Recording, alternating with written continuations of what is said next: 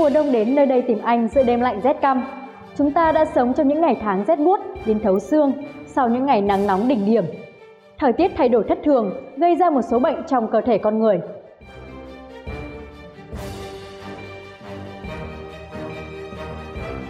Thưa quý vị, từ chiều đến tối ngày 14 tháng 12, không khí lạnh đã dần ảnh hưởng trực tiếp đến các tỉnh miền Bắc. Không chỉ rét đậm, rét hại, một số nơi còn kèm mưa rải rác. Sang ngày 15 tháng 12, nhiệt độ giảm sâu, toàn miền Bắc chìm trong giá rét. Thông tin đợt rét này kéo dài bao lâu và nên làm gì để giữ ấm, tránh bị ốm khi trời trở rét, chắc chắn sẽ khiến nhiều người quan tâm. Mùa đông này chúng ta đã trải qua nhiều đợt rét khác nhau. Đến nay, do ảnh hưởng của không khí lạnh, từ ngày 15 tháng 12, khu vực Bắc Bộ, Bắc và Trung Trung Bộ có mưa rải rác.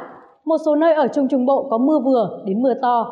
Dự kiến đợt rét đậm rét hại này có khả năng kéo dài tới khoảng ngày 21 đến ngày 22 tháng 12.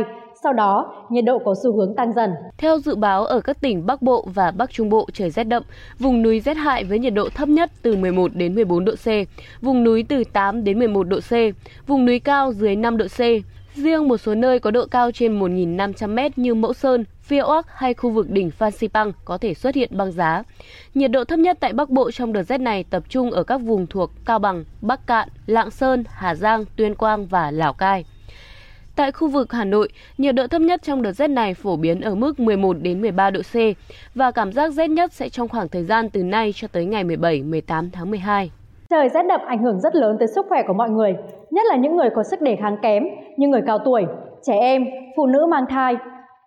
Theo các chuyên gia y tế, vào mùa đông, số bệnh nhân nhập viện vì các bệnh lý về đường hô hấp có xu hướng gia tăng. Vì vậy, việc chủ động phòng tránh có ý nghĩa rất lớn trong bảo vệ sức khỏe, nhất là người già, trẻ em và người có mắc các bệnh mãn tính về đường hô hấp. Trong những ngày rét đậm, những người mắc các bệnh liên quan đến huyết áp, tim mạch, hô hấp cần kiểm tra và đóng kín các cửa sổ, cửa ra vào để giảm luồng không khí lạnh xâm nhập, ảnh hưởng tới chất lượng giấc ngủ. Những người cao tuổi mắc bệnh đi tiểu nhiều lần vào ban đêm nên sử dụng thiết bị vệ sinh trong nhà.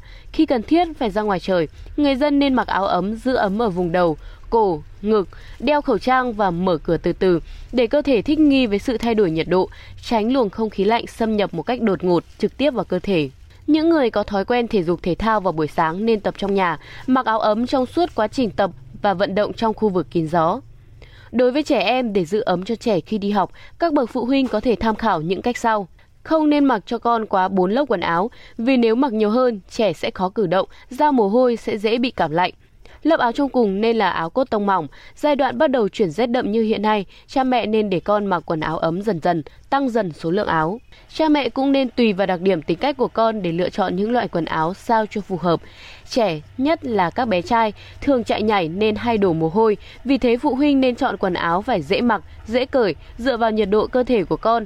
Các mẹ có thể tăng hoặc giảm số lớp áo sao cho hợp lý, để con không bị quá lạnh hoặc quá nóng. Khi mặc đủ quần áo cho con nên kiểm tra lại, đảm bảo bàn tay, lưng, bụng và đầu của trẻ ấm nhưng không đổ mồ hôi để tránh mồ hôi thấm ngược vào cơ thể và có thể gây cảm lạnh, viêm phổi.